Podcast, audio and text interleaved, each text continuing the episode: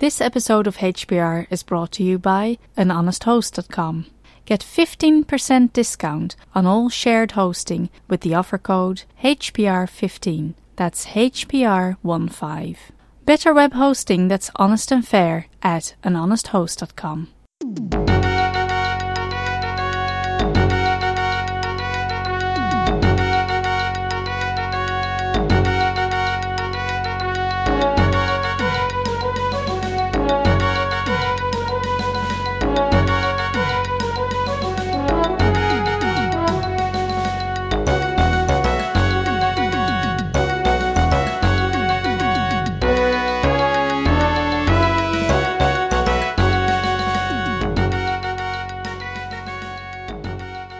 Hello, and welcome to Hacker Public Radio. My name is Matt, and I am the Geek Dad in Northern California, USA.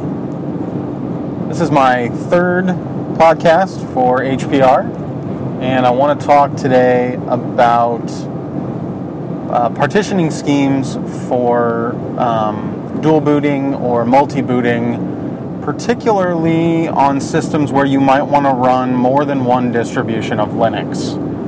So that's going to be my focus today. I've written a blog post about this for the knightwise.com website, and I will link to that in the show notes. I want to talk a little bit about this because I've found a way to make this sort of an easier thing to do. As a geek and someone who likes to participate in the Linux community and to try out new projects and try out new distributions and new desktop environments, and who wants to try all the different things that are available. And mostly I want to do this because I want to be able to evangelize. When I come across a person who is tired of Windows crashing or who can't afford a Mac but thinks that Windows is ugly, we end up talking about Linux, I like to be able to say, well, you know, I've tried out elementary OS, and I think for your purposes it would be really good because of this, this, and this. Or, you know, Ubuntu might be great for you because it's gorgeous, and it's well supported, and a long-term support release just came out. So I like to have a good experience with the different projects and distributions that are available as a Linux user. And so to do this, I'm constantly uninstalling, reinstalling, swapping out one distro for another. And I have a laptop, I have a Lenovo laptop, which just runs Linux awesome. It does such a great job. I have about a 500 megabyte or gigabyte hard drive in it. So I've got lots of space to do the stuff I want to do. And I was doing the traditional model of a separate home and root partition when I'm setting up my system. And that enables me to just kind of blast away the root partition, install a new distro, point my separate home partition to /home in the new FS tab, and Bob's your uncle, I'm ready to go with my new distro. So that works great. That's one of the main reasons that I always tell people, use a separate home partition, because if you want to upgrade or you want to change something, you've got that added protection. Now, of course, we all do backups. We always back up our data before we do an upgrade or before we change distros, right? I mean, everybody does that, right? Nobody ever has to worry about losing data because we know that we're supposed to do backups, right? Yeah. How many of you are laughing so hard that you almost pulled over the car? So, you know, so many of us use a separate home partition just so that we can prevent data loss. And it's great. It's a great thing to do.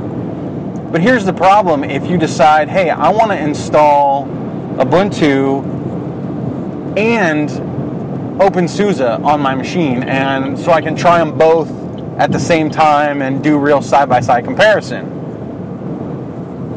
Well, now, if you have one home partition and you're sharing it between two different installs of two very different flavors of Linux, you can have some problems. And one of the biggest problems comes with .config files. And not to mention the fact that you've got two totally separate package types, OpenSUSE being an RPM distro and Ubuntu being a Debian-based distro. And I mean, you throw Arch in there, and you've got package builds and all kinds of things. And then once you get software installed, what if you're running slightly different versions of your soft Ubuntu as you are in OpenSUSE, in our example? If I'm running Chromium, and I've got a slightly different version of Chromium in OpenSUSE's repositories that I do in Ubuntu's repositories, then the configuration files might be slightly different. And every time I boot into one operating system or the other, and I start up Chromium, my config file is being overwritten because it's not the same format or what have you. Now, I'm not suggesting that Chromium specifically has this problem, but as an example of a project that many of us know and love, this is the kind of thing that can happen.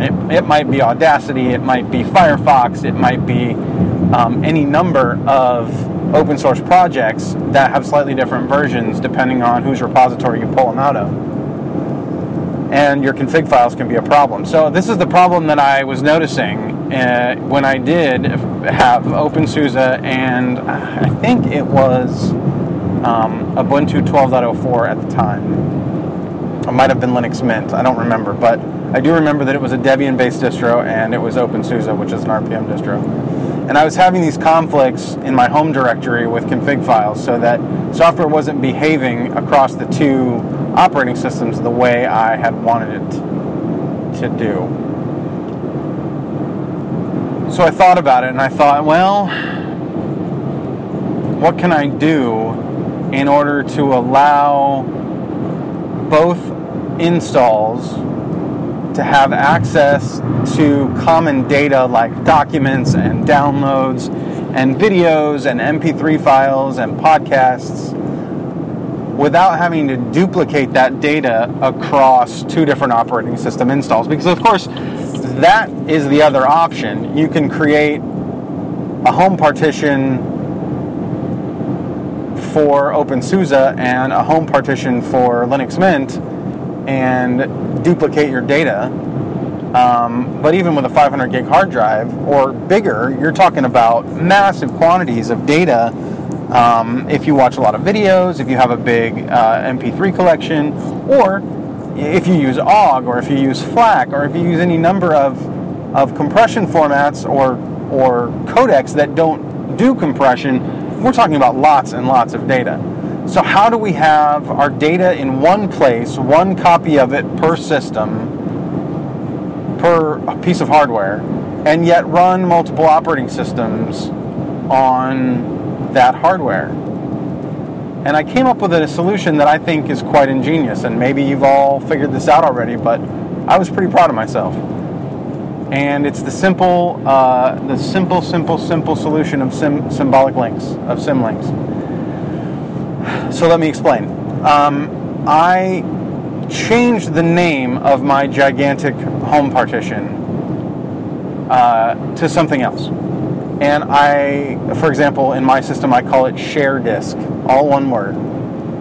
And when I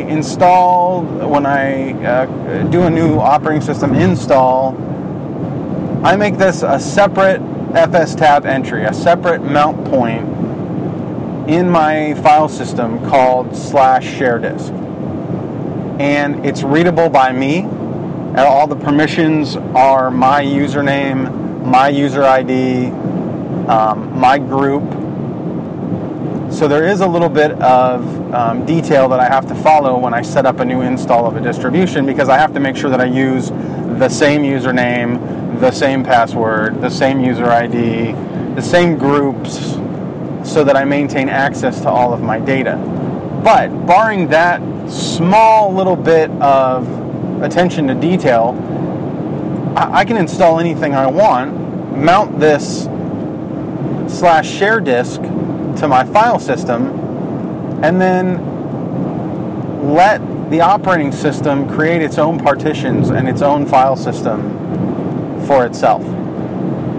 So let's take this 500 gigabyte hard drive as an example. Let's say I have 300 gigabytes set aside as my /share disk partition, and in it I have my whatever my /home/username folder directory, and underneath that I have the typical desktop downloads, pictures, documents, videos, music, podcasts, whatever the normal subfolders are you have, subdirectories you have in your /home/username directory. So that all lives in this 300 gigabyte partition called /share disk that gets mounted to my file system. Then I have a 200 gigabyte partition that I can carve up into two free spaces of 100 gigabytes each. And when I want to test a distro, I install it to one of these free spaces, and I tell that distribution, this is all the space you get. And I do it an install where I let the distribution create its own /root, its own root directory, its own /home, everything that it wants to do just the way it wants to do it inside this 100 gigabyte capsule. And then I go ahead and I install my second operating system in the second 100 gigabyte free space, and I let it create its own partitions. So what I do at that point then is when I boot into whichever distribution I'm installing for the first time to set it up, I go directly into my home directory, into my /home/username directory, and I delete documents, pictures, videos, downloads. These are all empty folders that are in my home directory, and I delete them. And then I create symbolic links from my home directory in the new operating system to the corresponding folders in /share disk. So I'm basically linking the data that's on /share disk back into the home directory in the format that the operating system expects to find it in the home directory. So when I open up Shotwell, for example, in Linux Mint, it's going to expect to find /pictures under my home directory. Well, it goes and it checks my home directory, and it finds a symbolic link called /pictures, which it expects to find, and it just uses that directory for its data. But what it doesn't realize is that it is linking symbolically back to /username/pictures underneath my share disk partition. The nice part about this is that the data stays in one place, but the config files, the .config files that are hidden inside your home directory are installed per operating system. So whichever version of Shotwell or Audacity or Chromium or Thunderbird or whatever that I pull out of whichever repository I'm using, it's going to create its own little .config file inside of the operating system bubble, but all the data is only in one place, linking back to the /share disk. So I will link to my blog post on this. I will also attempt to link to a drawing that I've done that shows this this file tree and these mount points, and try to put a little bit more visual information in the show notes, so that those of you who may not have followed along to my rambling description of this will have some other hard info to go look at. So I want to thank you for taking the time to listen to this episode. I'm recording this in the car today. It's June 14th, 2014, and I am going to pick up my eldest child, my firstborn son. He's coming out to stay with us. He lives with his mom during the school year. He's coming out to stay with me for the summer, and I'm going to pick him up, and I am making the long trip through the Central Valley of California to a desert city called Tehachapi, which is about halfway between Las Vegas, where my son and my ex-wife live, and the town where I live, so I can pick him up and bring him back home. So I decided I would take this opportunity to record an episode. As Ken Fallon would say, if you have anything, even remotely geek-related, that you want to talk about, get on HPR.org, HackerPublicRadio.org, go to the contribute link, find out how to record a podcast, submit it, and share your geekiness with the rest of us. I've really been enjoying some of the series on different software and on encryption and privacy that Ahuka has been doing. I've really been enjoying some of the in-depth looks at file systems. So please know that even if you want to tell the story of how you got into Linux or even what's in your bag, we want to hear it. So please, please, please record a show. Thanks again for listening. Thank you, Hacker Public Radio. And I hope you guys have a great day. Thanks.